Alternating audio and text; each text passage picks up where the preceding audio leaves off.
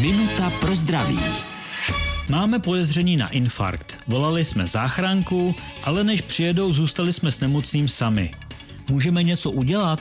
Toto je vždy psychicky náročná situace. Lidé, i když teoreticky vědí, tak v tu chvíli zmatkují. Výrazně může pomoci sklidňující hlas dispečera, který vyšle sanitku, takže se nebojte, že zdržujete výjezd a zatím s vámi zůstane v kontaktu, pokud je potřeba a poradí, co dělat.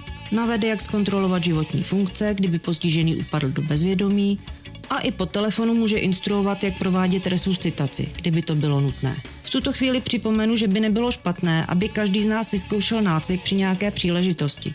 Třeba v autoškole nebo na kurzech na záchrance. Minutu pro zdraví pro vás připravila doktorka Irena Zimenová. Věnujte denně minutu svému zdraví. Může vám prodloužit život o celé roky. Český rozhlas Vysočina, rádio vašeho kraje.